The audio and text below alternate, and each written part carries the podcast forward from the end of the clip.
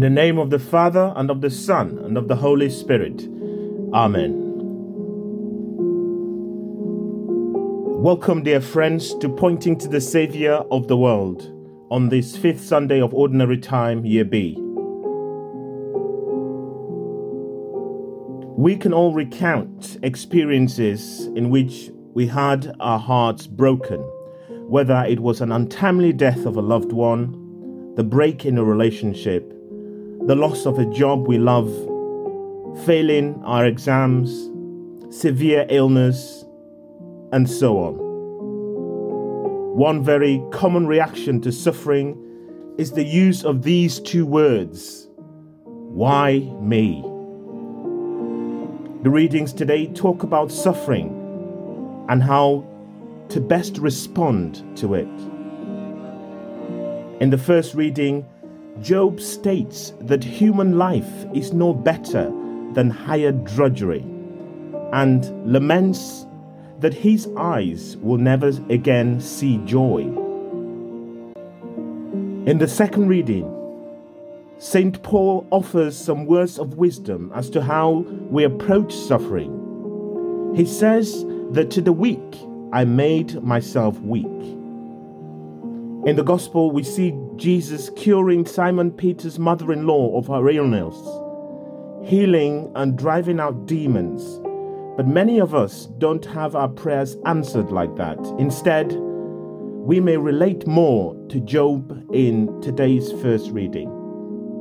Brothers and sisters, when we attempted to feel like Job, what should we do? How should we react? Why is Job's reaction not desirable to God?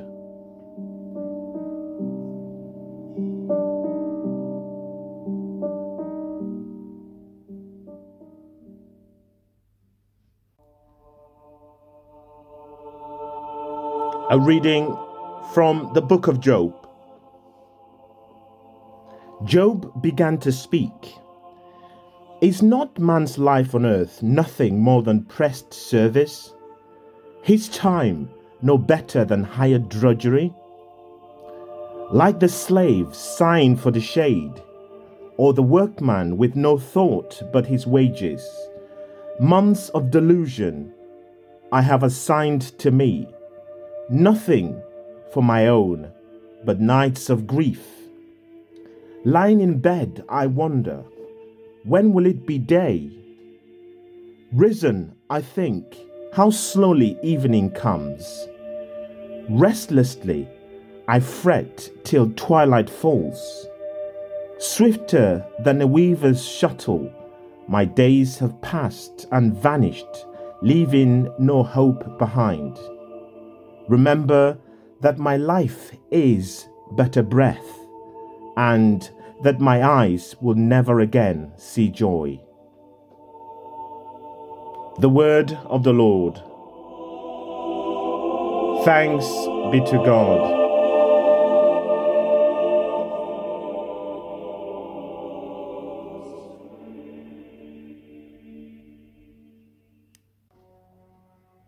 Praise the Lord who heals the brokenhearted. Praise the Lord who heals the brokenhearted. Praise the Lord for he is good Sing to our God, for he is loving. To him our praise is due. Praise the Lord who heals the broken-hearted. The Lord builds up Jerusalem and brings back Israel's exiles. He heals the broken-hearted. He binds up all their wounds. He fixes the number of the stars. He calls each one by its name. Praise the Lord who heals the broken-hearted. Our God is great and almighty.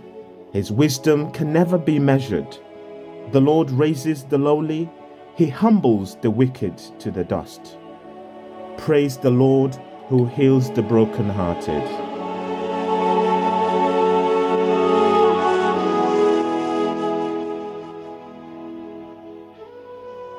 A reading from the first letter of St. Paul to the Corinthians. I do not boast of preaching the gospel, since It is a duty which has been laid on me. I should be punished if I did not preach it. If I had chosen this work myself, I might have been paid for it. But as I have not, it is a responsibility which has been put into my hands. Do you know what my reward is? It is this in my preaching, to be able to offer the good news free and not insist on the rights which the gospel gives me.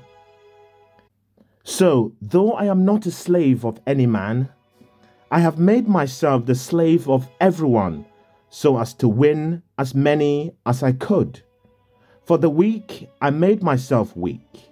I made myself all things to all men in order to save some at any cost. And I still do this for the sake of the gospel, to have a share in its blessings. The word of the Lord. Thanks be to God.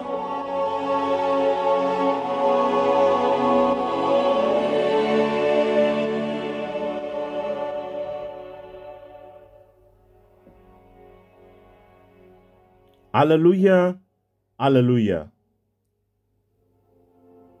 I am the light of the world, says the Lord. Anyone who follows me will have the light of life.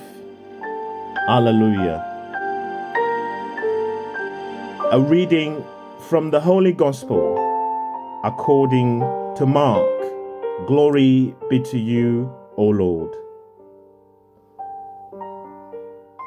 On leaving the synagogue, Jesus went with James and John straight to the house of Simon and Andrew. Now, Simon's mother in law had gone to bed with fever, and they told him about her straight away. He went to her, took her by the hand, and helped her up. And the fever left her, and she began to wait on them.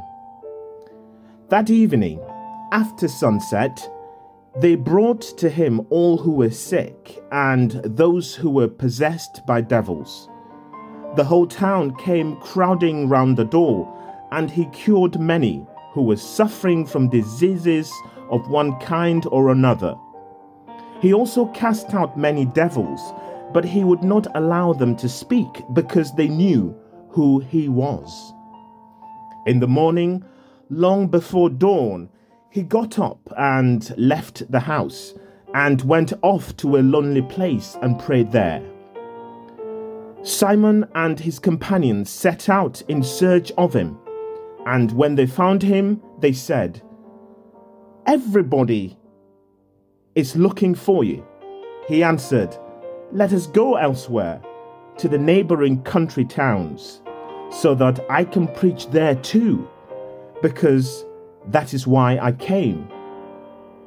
And he went all through Galilee, preaching in their synagogues and casting out devils. The Gospel of the Lord. Praise to you, Lord Jesus Christ.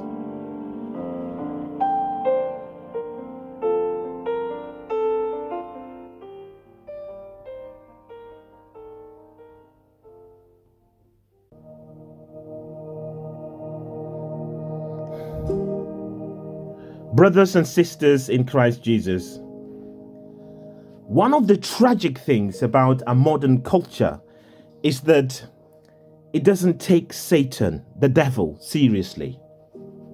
Many people make light of Satan. Some even dress up like Satan at costume parties.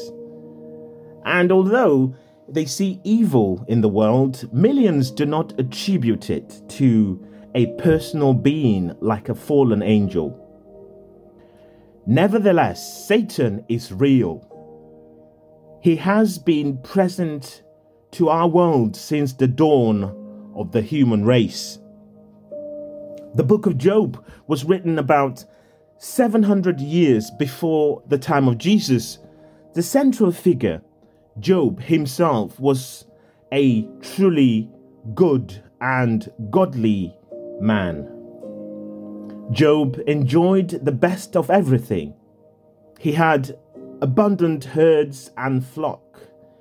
He had a wonderful family, great wealth, and very good health. However, God permitted Satan to test Job. Consequently, Job was stripped of everything except his own life. Today, we see him sitting on a manure heap, scrapping his sore infected body and bemoaning the hardships of life. His wife even urged him to curse God and die because things were so hopeless. However, Job remained faithful with complete trust in God. Naked was I born, and naked will I die. The Lord gives, and the Lord takes away. Blessed be the name of the Lord. This was Job's response and the evidence of his faith. The only fault that God attributed to Job was that he asked, Why? Or, like I said in the introduction, why me? The reason for all that had befallen him. And God's reply was that no one can know the mystery of human suffering. Its purpose was known to God alone. And his purpose nowadays is still known to God alone. Yet, when the time was right, everything was restored to Job in abundance. This was due to his faithfulness and steadfastness, because there was no real knowledge of an afterlife six centuries before the time of Jesus. In the Gospel of Mark, we see Jesus working against Satan and all the forces of evil in the world. He cures Peter's mother in law, he restores her health instantly. But Jesus doesn't stop there. He cures all those brought to the house. He drives the demons out of the many who, possess- who were possessed. Later, he slips away to recharge himself alone with God, his Father, in prayer. When found still later by Peter and the others and asked to return, Jesus would not. Instead, he went to the many surrounding villages, synagogues, and throughout Galilee itself. There, we are told, he preached the gospel, the good news. He also drove demons from those who suffered from their possession. There is a similarity between the book of Job and this section of Mark's gospel. It is the problem of diabolical evil, and the mystery of suffering. Jesus was the most perfect person who ever lived on this earth. Jesus lived a simple life without material wealth. He aspired to none of the things any bankrupt culture says is important. Nevertheless, despite his goodness and his innocence, Jesus suffered the torture and death reserved for the worst criminals of his time. None of this makes sense to the logical mind, nor to anyone with an understanding of justice. Instead, it seems to show the power of Satan and evil in the world, and our inability to prevent it or overcome it. However, that is only part of the story. It is never the end, the final outcome. As Job was restored after his ordeal, so was Jesus. But the restoration of Jesus was his resurrection to a new life. It was a return to the Father. The Son of Man is now the Son of God in all his divine glory, in union with the Holy Spirit. The reality is that God's ways are not our ways. So we cannot know why some people endure hardships while others receive miracles. But we can change how we respond to those hardships when they arrive. Just as this passage from Job is understood better within the context of the whole book, discrete events in our lives are part of something larger than ourselves. Praying with Scripture, including reading more of Job, can help us understand how God is molding, refining, and yes, always loving us. When we are tempted to feel like Job, it is a good time to embrace the old age practice of offering it up. As a child, my parents explained that offering it up meant I was telling God I would happily suffer in exchange for, for it helping someone else. What does this really mean? Everything stems from our being united to Christ in our baptism and being participants in his priestly, prophetic, and royal office. We offer ourselves, our whole being, including our worship, our praise, our joy, our gratitude, our bodies, even suffering to God as a sacrifice. So, to offer it up is a powerful way of taking a bad situation and allowing it to be used for something good. To give our inconvenience, our pain, our grief to the Lord and ask Him to unite it to Christ's suffering for the good of others.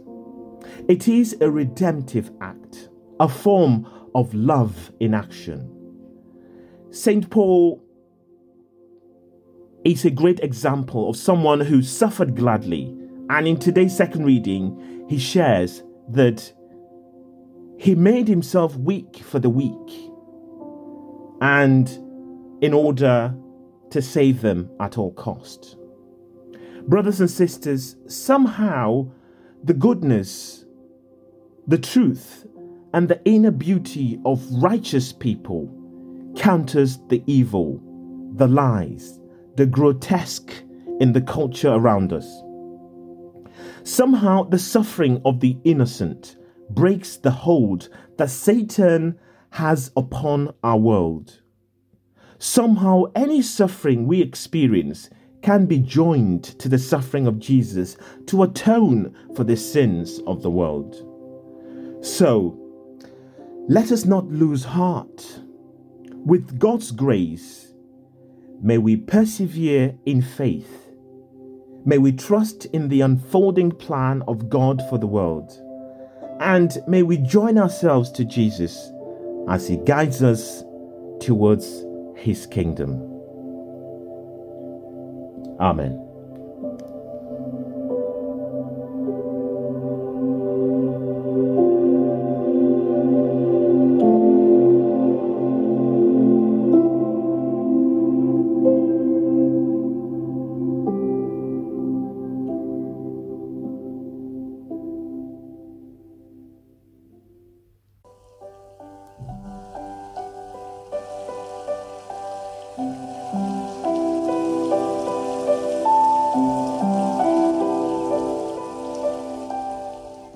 Having listened to God's word, we turn in prayer to the Lord with our needs and the needs of the world.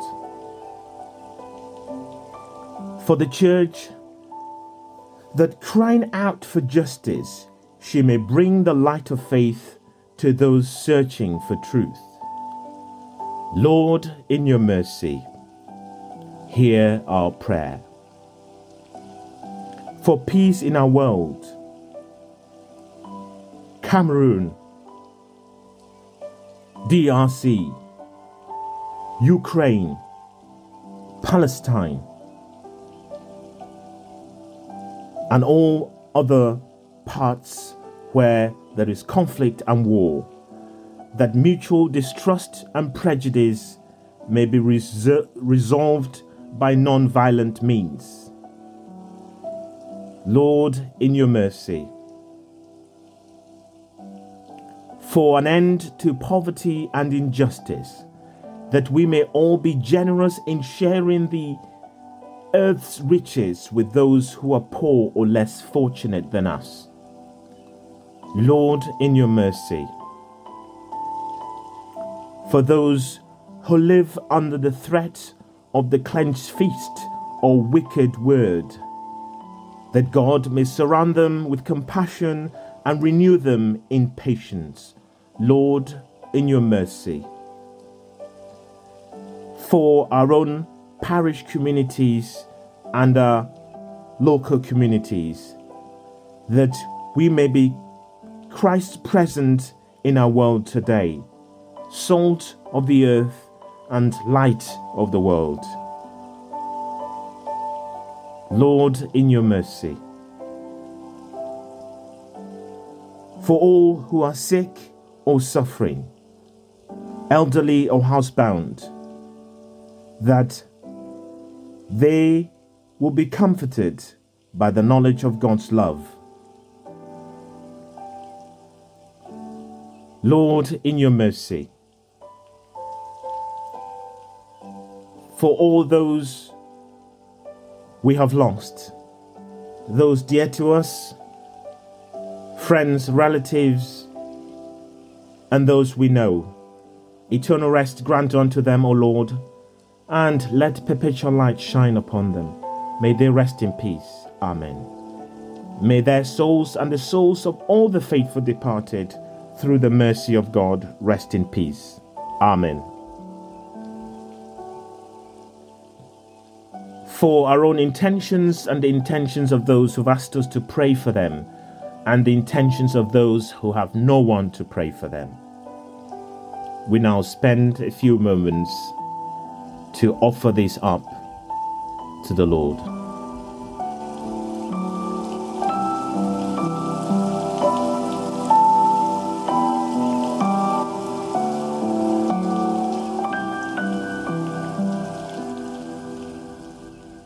We ask Mary, our mother, to intercede for us as we pray. Hail Mary, full of grace, the Lord is with thee. Blessed art thou amongst women, and blessed is the fruit of thy womb, Jesus. Holy Mary, Mother of God, pray for us sinners now and at the hour of our death. Amen. God our Father, your love for us surpasses all our hopes and desires. Forgive our failings, keep us in your peace, and lead us in the way of salvation. We ask this through Christ our Lord. Amen. The Lord bless us and keep us from all evil and bring us to everlasting life. Amen. Let us continue to bless the Lord. Thanks be to God. Thank you, dear friends, for listening to the Word of God with me and for praying together. I wish you a peaceful and joyous celebrations of the fifth Sunday of Ordinary Time, Year B. Please do like, share, and subscribe to our YouTube channels and the other platforms. And thank you for your continuous support. We finish our prayers like we began. In the name of the Father, and of the Son, and of the Holy Spirit. Amen.